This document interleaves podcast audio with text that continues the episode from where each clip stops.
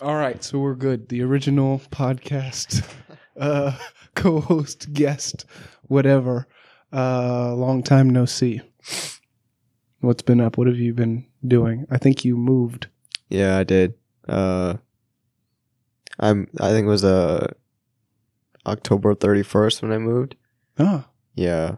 that's the second day. That was my second arrest, October thirty first, twenty fifteen. But anyhow, how was it? How was transitioning out of the halfway house for the criminally insane, where we first met? Well, uh, my case manager was sick, uh, out sick that day, so uh, he had me uh go with the peer mentor, uh, named Richard. So uh, we uh left Gardner's out- outpatient group that day, and then we went Yeah. back to Evans Lane, and then uh, I uh, started packing my stuff, and then he said that he'd leave and let me do my stuff before he'd come back and pick me up.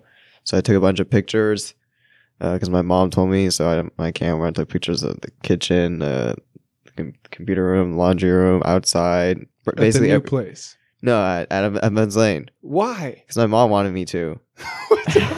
so so you can have memories. yeah, All right. So you take so you take pictures of yeah.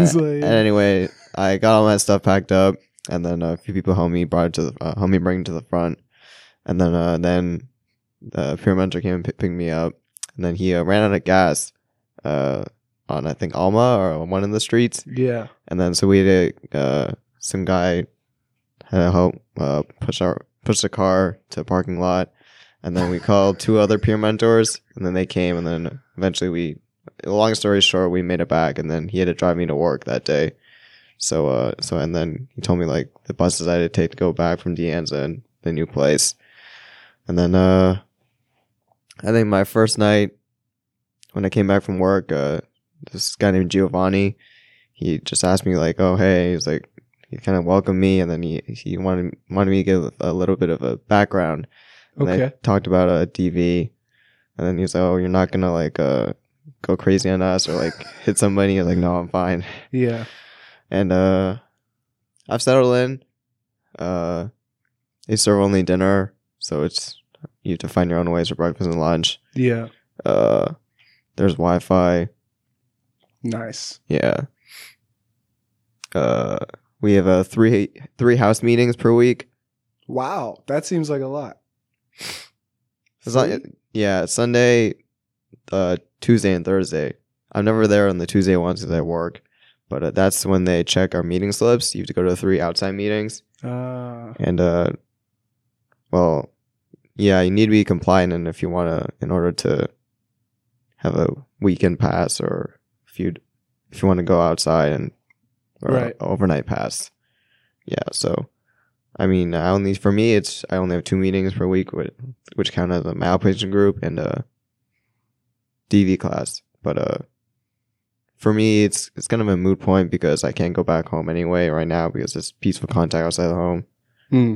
So Wait a minute. So your outpatient group counts as a meeting? yeah, Ah. So you don't have to go to to like AA or NA meetings. You just have to go somewhere that's addressing whatever you're dealing with. yeah, It's pretty nice. I have a I have a requirement of three meetings. It's four for the house, but three if you're working or going to school. Mhm. And I found this meeting like actually pretty close to here that uh and I live close to here. So uh I just go there on the weekend and it's really easy. Like I thought it was going to be a big burden, but it's really easy to go. And they don't even check my meeting slips. Mm. There's so many people in my house. it's like there's there's like four houses Wow. right? And It's one SLE, but there are four houses. One of them is where the manager stays. One of them is where the people who are like active and working stay, which is where I am, and that's like a eight man house, I think. And then uh, one of them is like a handicapped house, and another one I don't know what it is. I think it's like people who are doing time. Because Oh. I heard the manager bragging about that, like, "Oh yeah, there are guys who have done time here. That's how great my SLE is." the courts are willing to sign off. Like that's how strong of a program we run. Meanwhile, he doesn't even check my meeting slips. But it's fine. Like I'm just uh it's so It's so interesting to me. I was thinking about this the other day, and it's part of what motivated this, and I hope it can continue. But you and a, I think one other person are in this unique category of my life where it's that you guys understand, you, you have experience in the jail world, you have experience in the mental health world, and you have experience in the college world. And it's very rare that some, and I know you personally, right? So, um, one person is from my outpatient group, or at least that's how I met him. And then you, obviously, uh, the first day I was out of jail, you were at the place where I moved in, right? And I lived for nine months or so. Yeah. So it's always interesting to see how other people deal with these transitions. And one of the big ones is moving. So that's why I brought that up first. But, uh, you know, what we find important and how we're dealing with our day and what our schedules are like are extremely unique. Like if you look at the college crowd, going to meetings per week is not a part of their life, right? Um, or if you look at the uh, like criminal crowd, going to school is not a part of their life, or the mental health crowd going to school or going to these meetings or whatever. It's not really a part of what they're dealing with day to day. So for each of us, I imagine we're kind of alone when we're alone, right? Uh, there's not like a huge community uh, for that. So that's what I enjoy, at least in part, about the podcast. Also, you have a nice haircut and whatever. and what's funny to me too about the the three people I'm thinking of, including myself, is what you mentioned when you moved in, which is that for for a while now, maybe the rest of your life, you're going to move into places and say, "Hey, I have a criminal record. I have I've taken DV class. I've taken or I am currently taking." domestic violence classes, Mm. right? So that's going to set off an alarm in any sane person. And then the job from that point forward is to prove how normal you really are. But the funny part of that is if you're in this crowd of criminals, if you're in this crowd of mental health patients, uh, maybe not so much students, but maybe even in the crowd of students, you're constantly out of place because you're more normal than other people. Like at every stage, there's always been someone who says, You're not supposed to be here. Like when I was in jail, it was Poyo, who was my first bunkie. Actually, my first non brothers bunkie. who was like, it was the first time I moved to a bottom bunk. and he was like, you know, he was like a Hispanic gangster. He was going to the pen. This was a felony pod. And he had been watching me for a couple of days. Not, you know, anything creepy, but we were bunkies. And as you know, well, actually, you might not have had that experience. Yeah, because you were in a single cell Yeah. on the eighth floor, which is what's Mhm. cool about meeting here, by the way. I hope you got that. Uh, but anyhow, he was like, "You're not supposed to be here, fool." And I said, "Dude, I first of all, I am supposed to be here in the sense that I actually did something that broke the law, but." It's not like I'm trying to prove myself by being like I don't want to be in here. there were people who wanted to be like more, you know, gangster than they really were. That was not me you know from the jump i'm like i'm a college student. I'm reading i, I got a statistics book from the teacher like within really early on played handball worked out that's it. I'm not bragging about any war stories. I never did meth so you know i'm not gonna i'm not gonna be able to jump in on the drug stories. I don't have like extreme sex well depending on who you compare me to. So uh yeah I, I just say that to say we're in this, we're always playing both sides of the fence. On one end, you're either not extreme enough, like I, I suspect you have encountered this at least once in your DV classes.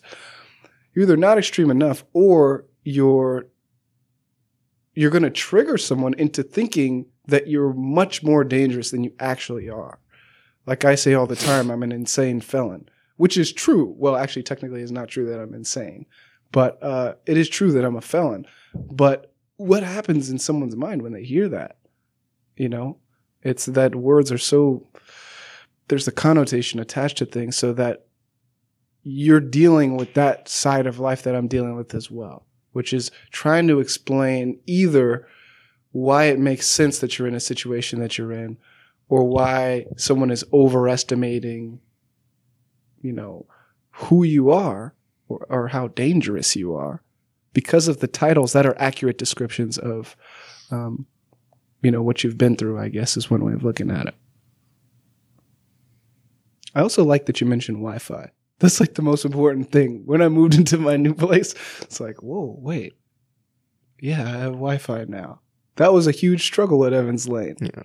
It's like going to that McDonald's or that shitty Jack in the Box.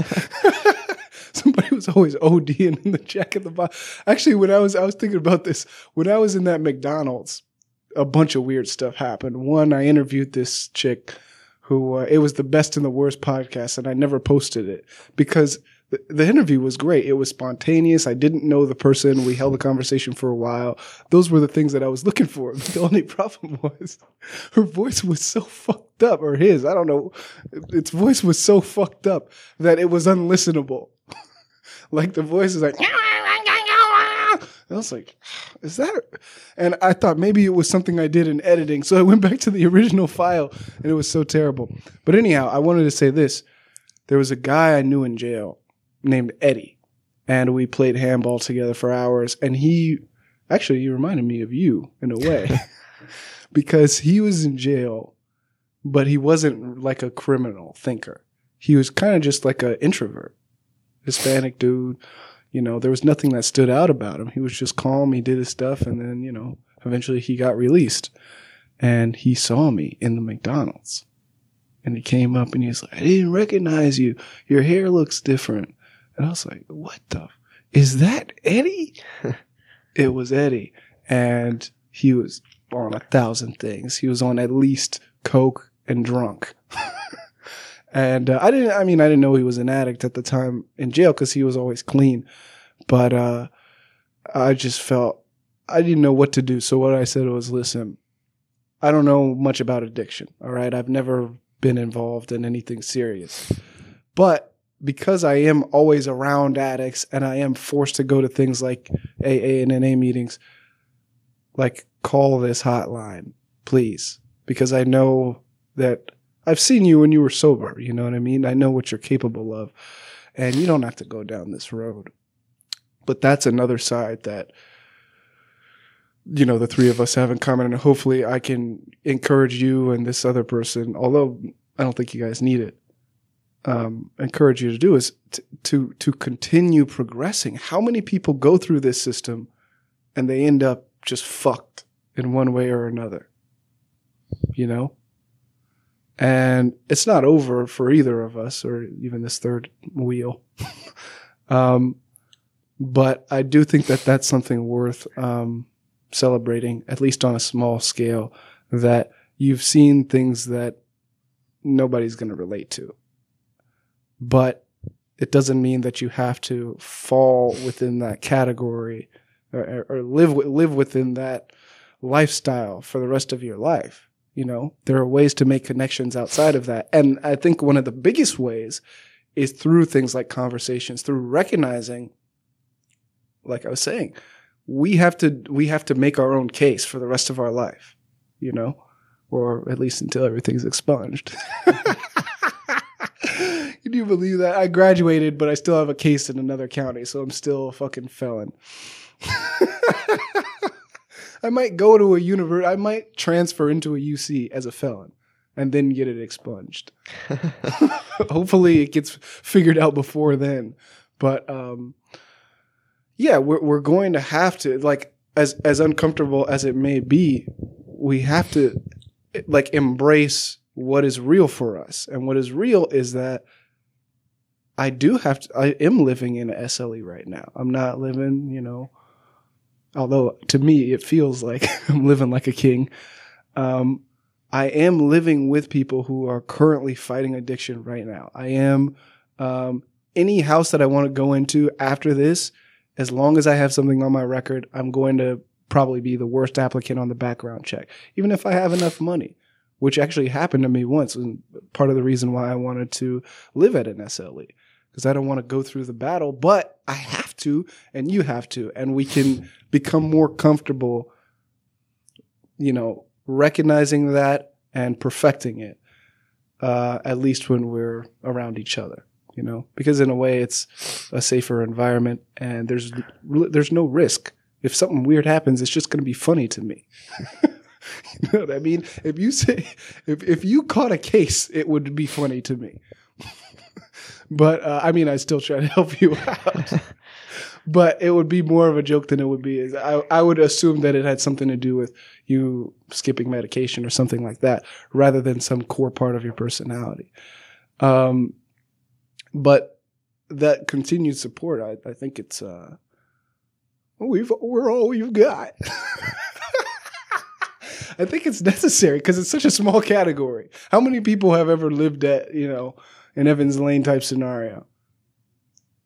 You know. Oh my God! Speaking of which, I did one of the funniest. This is one. If you have the time, I want you to listen to this one. Although you might just hear me talking. Maybe I'm talking too much this time too. but I did one that was the most hilarious one to me to date, which was that I was talking. Uh, I met some girl, right, and I was explaining to her what the past year had been like to me. But what what was funny was that there was a cultural disconnect. Like I I was talking to her like I was talking to somebody in my pod. You know what I mean? but but this poor girl, this poor girl was like, this poor girl was like, you know, an Iranian immigrant or something. It's her first or second or third year, and she's just trying to live the American dream. And then her poor soul meets me, and I'm telling her about all this criminal shit, and and I'm I'm expecting the reaction of like you know somebody who's kind of used to this type of shit, but she's just turning white and I'm like, oh yeah, I, like this is a milestone of like I, I need to change my delivery method because it doesn't suit the new culture that I'm trying to get into. Um, but anyhow, that's uh, that's that. How uh, how is school going? Good. I got a A's in all my classes, an A plus in uh, environmental science, an A in stats, and then an A in the futsal class I took. Do you have your uh, what was what was stats? What was the name of the class? Math ten. Yeah, Math ten. Can I use like uh, notes or something from your thing? Because I'm going to be tutoring stats, but I haven't taken it in years. Uh, yeah, I'm, I don't have my binder on me, but I still have yeah, it. Yeah, yeah, yeah. Just eventually, I mean, that's pretty cool. Yeah. What are you taking uh, next quarter? English 1B and uh, History 17C. I don't know anything about 17C. It's 1B. um, modern U.S. history, I think, uh, 1900s to the present day. Are you still interested in journalism? Yeah. Have you considered writing for the newspaper, uh, The Voz? Or La Voz? Yeah. I met with, or a while back, I met with my disabilities counselor, Yeah. and uh, I think he, there was a class I was going to take, but it was just like an introduction to journalism. It wasn't actually the class. Yeah. and I because I was a little confused because I thought he was talking about the the newspaper, and I told him like you know with constraints that I have, I wouldn't be able to, I wouldn't be able to, uh, you know, write for the newspaper just due to time constraints. So I told him that I was like, "What is this class?" and he explained it. But uh, hopefully, when I get back home, I'll be able to. Yeah. So the main time constraints are not the courses that you're taking, they're the things that you have to do to stay compliant with Yeah. your housing situation. Wow. Well, overall, it is a good thing that uh, you could be doing that and worried about um, how you spend your time than like just being in your cell, right? cell living. Did you like cell living? I mean, Well, you, I guess you didn't have much of an option, but did you did you feel like you got used to living in a cell? yeah, Yeah, yeah, yeah. I feel like it, it's really not that bad. I, like, so the only time I was in a cell by myself was when I was actually psychotic, and that sucked. But um, then when I I came back from a, from the hospital and I went back in the cell, it was bad but not horrible.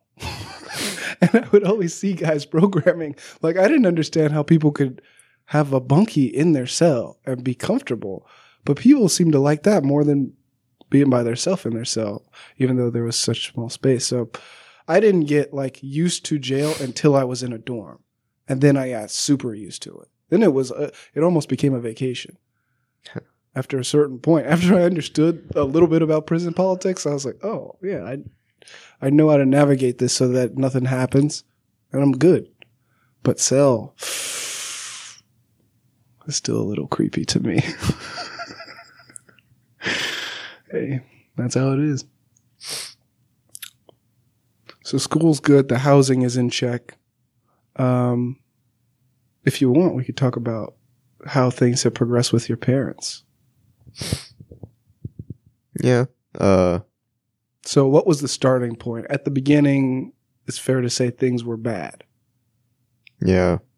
Uh, I don't know. I had been off uh medication as as a my uh, psychiatrist told me or said that I, I didn't have to take it anymore. That was back in uh what I think uh, February last of 2016. Wow. So uh, I wasn't taking meds for, or I didn't. The doc, the psychiatrist thought I was fit enough not to have to take medicine. So I was about five months without meds, and then uh, uh, I don't know. I wasn't keeping up with. I was using too much, uh, or taking using the computer too much, uh, not exercising enough, uh, and then I think I got obsessed with the album release of uh, Ariana Grande. Oh, Her album right, release. right, right. So that was part of it too. And then uh also uh with that game I played, the ESPN fantasy game Streak for the Cash. I was, Yeah, I was kind of which is a gambling game, right? it's not gambling because you don't you don't have to pay money to play. It's just you can win money, but it's free. So it's it's uh Interesting. There's Low no there's risk. no risk involved. Yeah.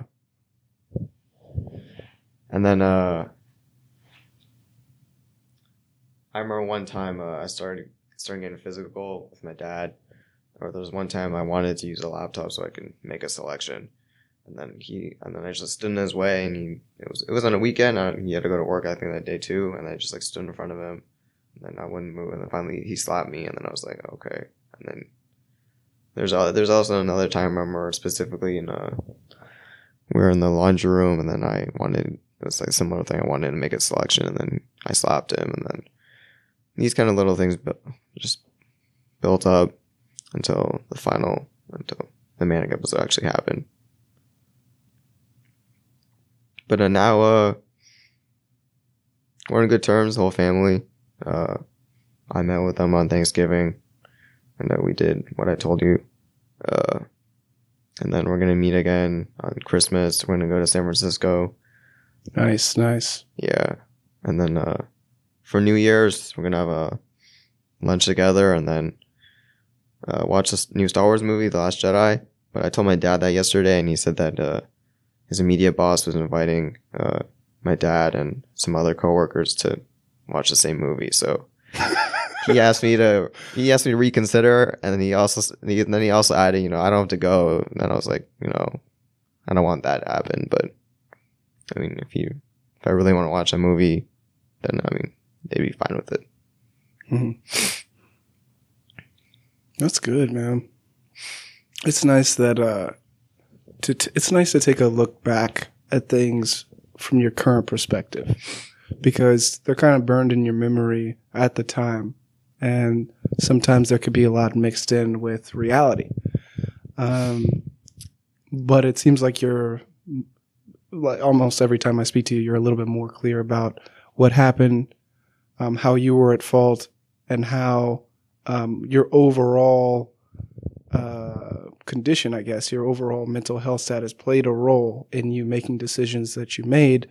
Um, because at the very least, we could say it influences your personality. Um, and the degree to which it does that, only the individual can really say. But, um, you know, there's some mixture, especially with mental health stuff. There's some mixture of taking responsibility for things and also recognizing that you really, in in some specific ways, do not have as much control if you have a certain mental health status than if you didn't. So, uh, in a way, releasing responsibility in certain ways. Um, but yeah, I uh, for me, my uh, manic episode was at the end of my senior year. I think you, I've told you too many times. and, uh, but a part of it involved family. In fact, at the beginning, family was central to all of it. And then later on, it became more abstract, video game stuff, matrix stuff. But at the beginning, it was just family related um, delusions and hallucinations. Um, the earliest one being that uh, something terribly wrong had gone had happened in my childhood, which is on some level true. Like, I mean, horribly wrong is kind of a dramatic way of saying it, but there were things in my childhood that were legitimately um, disturbing that I'm aware of that had nothing to do with the delusions. Um, so I grew up. I grew up with my aunt, and my uncle.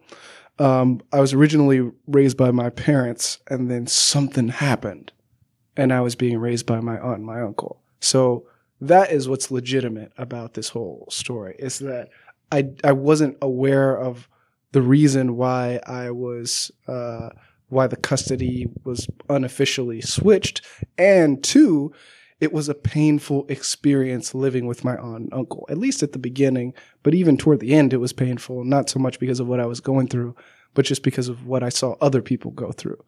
So, uh, those actually are legitimate, but that's not what my delusion was. My delusion was that I was raped by my uncle.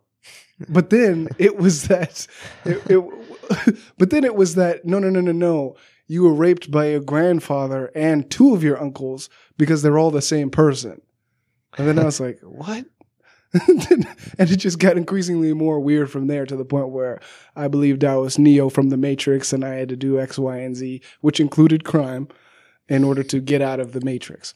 So, uh, how does that all boil down to now? Well, now I'm going into, as I was going into my winter break, my brother calls me. I have an older brother and a younger sister. And my brother basically says, Hey, if you want, you can come to Pasadena. You know, I can give you a ride. You can see the fam.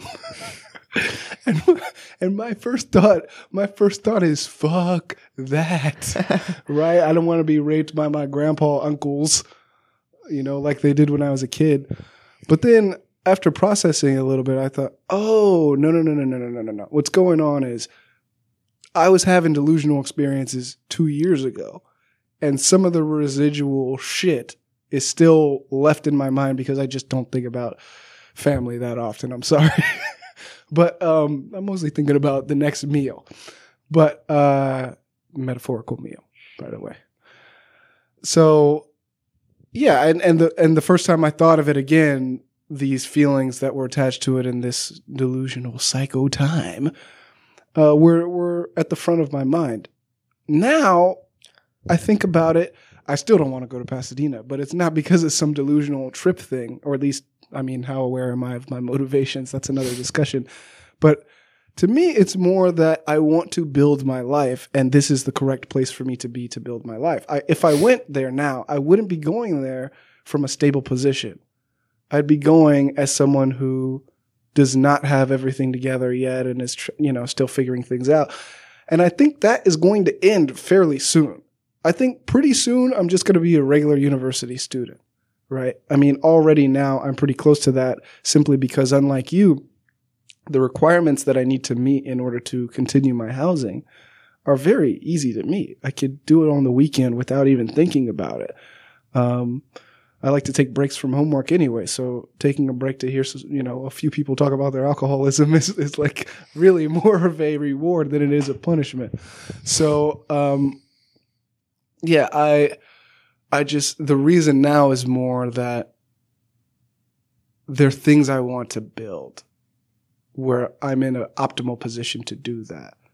And there's a risk associated with me it, it's basically with me going back because there's something that I've noticed over the years when it comes, especially when you're talking to people who aren't chefs, right?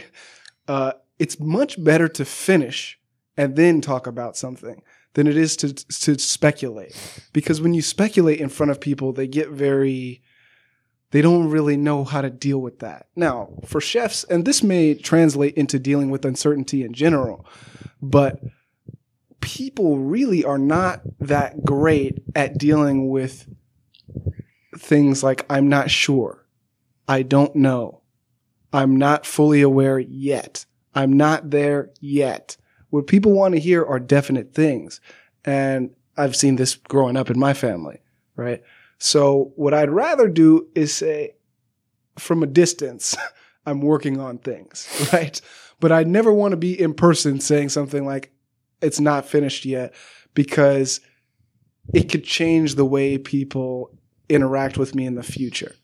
And I would rather not. I'd rather just finish whatever I'm going to do and then go in and say, okay, now it's finished. Now let's discuss, you know, basically, because in a way, I mean, maybe this is a fucked up way of viewing things, but in a way, every time you are interacting with somebody, they're evaluating you and they're deciding whether or not a future interaction is worth their energy and time and and what qual they're kind of getting a rough summary of who you are. And if you so so in a way it's like a presentation problem that drives me toward you know finishing what I I've started in a lot of ways. Um more than it is this kind of psychotic you know fear. But um you know everybody's going to interpret things differently i just have to try to stay connected with what appears to be true at the moment and then reevaluate, you know? But that's the beauty of looking back is that you can kind of piece together certain things or break things apart and reinterpret them. How's the uh, penguin life? You mean literally the stuffed animal penguin? Whatever you want it to mean. All right. Well, uh, I had court not yesterday, but the Thursday before that, okay. and then uh, they the the what public defender said I was doing amazing, and then Judge Manley asked me, "Are you going to school and work?" And I was like, "Yeah, both." And then the DA was like, "Oh, in addition to going to school and work, he's uh, been recommended to be a peer mentor." So I applied for that, and I haven't heard back yet, but Is that a part of your outpatient group? yes. And uh, there's a stipend of ten thousand dollars. Yeah. Right. Damn. But uh, the whole program, I think, started in May and ends in May. So I don't know. I guess they had positions filled already, but it didn't open up until you know about a month ago. Hmm. And then uh, they said, uh, yeah, asked me how many DV classes I left. So right now I have ten left. So they said the Wow. next next court day they'll graduate me, which is uh, March 29th. Damn. That's cool, man. Yeah, That's cool. How many how many classes per week do you go to? One DV, I mean, a week, once a week. once a week. Yeah. All right. And then we had our first graduate from the class, uh, not yesterday, but the Thursday before. Somebody you know. Oh wow. Yeah. Okay. That's pretty cool. Yeah. What are you going to do when you graduate? I don't know. I mean, I'll be going back home. Uh, it'll allow me time to do things like hopefully start a chess club at De Anza. Mm, Uh, that'll be cool. Yeah. Just, It's a surprise that they don't already have one. You know what they do have? The Go Club. yeah, I think I've seen that. Yeah, yeah. The guy who runs that's pretty cool. I might get involved. How about let's go back a little bit. The peer mentor. So, what are the responsibilities and what what's the idea behind a peer mentor? Well, at our FSP group, we have uh, two peer mentors that sit in, and then uh, they're there to provide support. Uh, those two people, they they manage a drop-in center, and uh, I think part of it is just my case manager told me to be doing things like you know help them to get GA, uh, you know offering any advice you have, uh, some conflict re- resolution as well, and uh, it's uh, I don't know something that people was you're. I think it's for people that uh, are well on their way in a recovery journey and have been like not quite self sufficient yet, but getting there. Yeah. Hmm. That's interesting. It reminds me of those um, some girl invited me or encouraged me to be a uh, what is it called? Not a sponsor, a secretary. And um, one of the requirements is you have to be well for the group I was going to. You have to be an alcoholic. So I was like, oh, I'm out. Plus, I was I was considering doing it though because some other guy was telling me like, oh yeah, it's uh, like it could be an interesting experience. Like the stuff that you'll see, the stuff that, you know, especially if you have to go anyway, then you might as well be running it.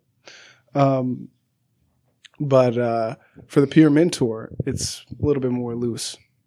Yeah. As long as you've been involved in their program, they figure, yeah, you're off a little bit. You're off enough. You're a little. You're enough of a deviant from society to uh, to qualify for this program. So that if you make it to this point, yeah, you can mentor somebody. You have enough background. Mm. That's cool. Wow. Did you ever have a like you've been on this whole medical thing for longer than I have? And it was really just one and done for me, or two and done. Uh, one for antipsychotics and another for bipolar. Have you ever had bad medications, like stuff that made you feel weird, stuff that made you want to, you know, do something out of the norm, or have your medications and psychiatrists, with the exception of the guy who took you off medications, um, been pretty, you know, pretty a pretty comfortable experience? I think I took a one medication other than Zyprexa. I don't remember what it's called. I think it was.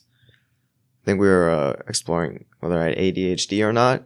Yeah. So I think we took something that would like improve my attention or something like that. And I didn't. That didn't last very long. Did you have any side effects? I, don't know, I, I think I just said I don't feel comfortable with it. Hmm. That Just because of like the idea that you have ADHD, you thought that was wrong? yeah, it was. I think my junior year uh, when that happened. I just it it didn't feel right. Yeah. Really, I mean, that's what it boils down to. And that's what's kind of creepy about medication in general, but especially mental health stuff, is that you can't really do a blood test to figure out too much. Like, I do a blood test just to make sure my lithium levels aren't toxic, but it tells them nothing about what I'm experiencing. So it all depends on what I say. Like, if, if, if somebody says, you know, this is terrible for me, and then they get their medication switched and it's twice as bad, then well now they have a new context for like an I don't know a new range in their mind for what good feels like and what not good feels like. But you might just not know. Like the opposite could be true. You could be on a really shitty medication and be like, "Yeah, it's fine. I can do everything I need to do." And then, but it turns out your experience could be twice as good, twice as clear. Maybe you know your attention or your your sleep or whatever is affected by your medication. Um, negatively affected is reduced and you don't know it. Like there could be something out there that could make me twice as snappy or whatever that I don't know about. But because of that I just I feel fine you know? It's a weird game. But I was talking to some guy who had the worst. Like he couldn't even he basically lost the will to live and which is it's only funny because it's been, he overcame this but uh, he was he seemed a little groggy so i talked to him for a while and it turned out like all of his hope had been drained by this this medication and and and it it was to such an extent that the will to advocate for a better medication was also drained so he was he was stuck.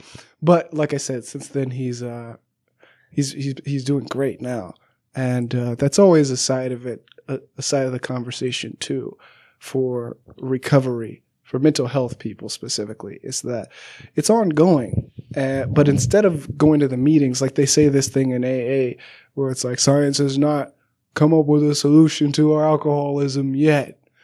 And, and I think, oh yeah, there is a solution to bipolar. Like there is a scientific solution. That's the difference. I don't need the community because I have the chemical solution. But I'll go. You know, it's it's good fun and I'm forced to anyway, so whatever. um but yeah, it's that yes, it's a solution, but also it requires constant maintenance. And the way that it's maintained is different from other medications because there is no blood test. There is no scan or actually, I hope there will be a scan where they could just look at your brain and then diagnose you. But maybe I'm speculating too much there. Um, so yeah, I wanted to know what was your medical journey like so far. So, and right now, is everything good, or are there still a couple of bugs to be worked out as far as as far as medication? Uh, a while back, I got lowered on the doses of Zyprexa, so from 15 milligrams to 10. So I think I experienced, I think a little bit of a down mood for a little while, for I think a few weeks, a month.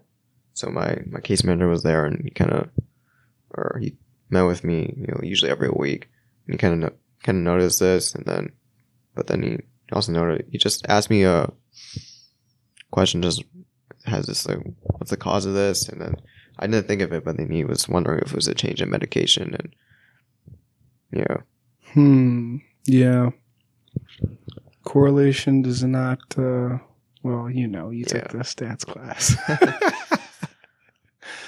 but yeah, it's a it's a tricky game. You know, everybody's trying to balance things out, and hopefully, you have a psychiatrist that isn't an asshole. Because if they are, that can make it even worse. Um, I had the worst psychiatrist. The first psychiatrist was the worst psychiatrist because I was in jail and uh, you had to put in a slip. You could only see the doctor on Wednesdays. So, uh, you know, I put in a slip. You know, something happened. One of the other inmates snatched it out or something. Had to wait another week, put in another slip. Finally, they called me up. And the guy is just from the jump being an asshole. He's like, yeah, you know what I mean? Here, this is what you're going to take. Sign this. And I'm like, all right. I mean, let's have a conversation about what's going on. I'm reading over the, the paperwork because there's like it's a whole page full of text, and then at the bottom it says sign. And I'm probably, you know, I'm an inmate. I'm probably going to sign it regardless. But um, as I'm reading it, he's getting infuriated, and I'm like, "What? I'm just, I'm just reading this paper I'm about to sign." Um, and he's like, "You know what? This guy is, uh, he's not complying or he's not cooperating. Get him out of here." So I was like, "Are you are you being serious?" Because this I was already like somewhat delusional, so I was completely open to the idea that none of this was real. But um, I was like, "Man, what a crazy game!" That like this is a part of the video game I'm living in is that you go to this psychiatrist and he's an asshole, and you you're you're in this weird situation where he has complete power over you, but he needs you to like describe what you're feeling to him. I'm like, why would you? How can you do your job if you're not personable? Like your job requires that people are opening up to you. So how can you do that if you're just? He was like a super buff Asian dude, by the way. not that that matters. but um, then then the next psychiatrist was the best because that was at Atascadero State Hospital, and like she heard me out. She explained certain things. She was like, she's the reason why I came out of psychosis because I, I met her and I knew she was a real person. Everybody else that I met, it was hard for me to tell because you know how it is in jail. People will say stuff and have the uh, complete opposite emotion that you would expect. Like I went up to some guy's cell and I said, "What do you win for?" And he said, "Murder," and I was like, "No way." But then I realized, yeah, that's how certain people are, especially if you're locked in a cell all day.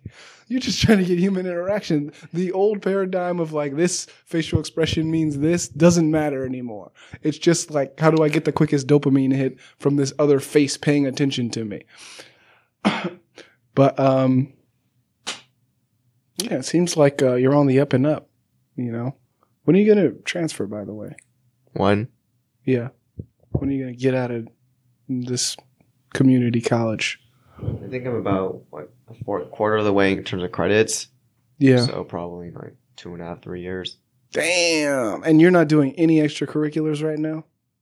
Damn. Yeah, you got to that's hey, if I could give you some advice, I would say as soon as possible, like as soon as your your time constraints aren't too strenuous or whatever, too tight, um, get involved in extracurricular Yeah. stuff because so much of this is my opinion, but so much of recovery for people like us involves socializing. just getting in the groove of what other and not to say you should be a follower, but you should have an understanding of what people your age are interested in, they're doing, and they're excited about so that it's easier to connect. Because um, you know, th- there's there's always the possibility that you achieve what the court may consider recovery, but you you don't live a very fulfilling life because you don't have a, a strong network, Mm. and especially if you're leaving a world where you know everyone else is like doing drugs or going to jail, then what do you have to look look forward to? And you need to understand that like there's criteria to to acceptance and the sooner you become aware of that the better you know? So that it's more likely that you know the regular world will accept you. Aww. and uh, socializing can do that for you. Or, or, or just kicking it with people for long enough can do that for you you know? In fact i recommend the student government personally. Because they're like the most the most interested in shit like justice and whatnot. So they're i don't know maybe it attracts more uh, open-minded people or i don't know. Or whatever you either that or what you're directly interested in like journalism. Like that's the benefit of doing it. Not so much doing it for the resume Yeah. but doing it so you can hang out with people who are also interested in the same thing and become a member of that group um, just so you understand what it's really about. Sometimes looking at things from the outside doesn't really reveal their their inner workings, and I think in social systems this is especially true. You don't really know what they're about till you're in the mix, and you should get in the mix, and then you should learn, and and then make further decisions from there, reassess whatever. But I'd say don't don't underestimate socializing. Obviously, you have to take care of business, and you've been taking care of business, but um, do not when when that's all over that doesn't mean that you know now that's it for the rest of your life you're recovered everything's great. You still have to do the groundwork of understanding who you are as a person and what your your emotional and social needs are too. And attracting people is like something you can get get really good at and practice in a community college setting and then you can leave off to Notre Dame or wherever and you'll be able to survive. But I mean, we're in different situations. Like I flew out here from Alabama in my, you know, frenzy. So I don't have a network here, but what I have are a lot of social skills that I built up over my life that allowed me to build a network. Um, and I think that, you know, everyone, everyone should, should value this because I didn't always value that. You know, I wanted the grades, son the money. You know what I mean? Yeah. but luckily, I picked up a few things and now I benefit from it. So I want to pass that on as if I'm a peer mentor. Yeah, my case manager has been uh mentioning that to me on several occasions that he wants me to reach out, not necessarily uh to, to I mean he he has wondered he has wondered about uh you know he has he has mentioned uh talking about my background to other people and uh I've thought about it and I I've seen a few people and I talked to them but not specifically about what happened Do you talk to, are you, first of all, are you a heterosexual? Do you talk to women about your background? no You might want to do that. You might not, but you might want to do that. yeah, I agree with your uh, case manager or your mentor. Who was it? case manager. Yeah, I agree Yeah. with your case manager. That's a huge part of life, you know, is not just, uh, as they say, not just what you know, but who you know. And also who you know. It's a little bit deeper than that. Your network can show you who you are as well. And, and, and it can be a reflective process where you are attracted to people. You become involved. You understand what they're about then you can compare what they're about versus to what you're about and say, is this really my group? And if it is, then whatever. Yes. If it's not, then you have even more refined criteria for the next people that you, uh, try to interact with or you seek out to interact with. And then also you, you, you can become more attractive too. You can reach a, a, a state where people are seeking you out. And then that, then, you know, it's like passive income. You don't really have to do too much work after you get that engine running, especially if you're attracting people who are going to like make your life more fulfilling. But again, it's a reflective process. You have to know what's going to make your life more fulfilling. You have to know what you want. You have to know what your skills are. You have to know who you want to be, who you currently are. And um, socializing with people can make these answers a little bit more apparent, but then you could do it wrong and it can make them completely hidden, right? So it's just like an ongoing skill set is the point I'm trying to make. But these are some of the benefits that maybe are, are aren't emphasized as much. Or maybe they are. Who knows? But with that, it's time for the most important question The in the most universe. important question in the universe. I am. Through or underneath?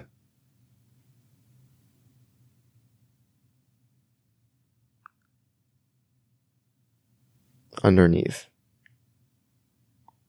That's right. The Chef of X podcast. Thanks for your time, man. Seriously. Mm, delicious. Gracias.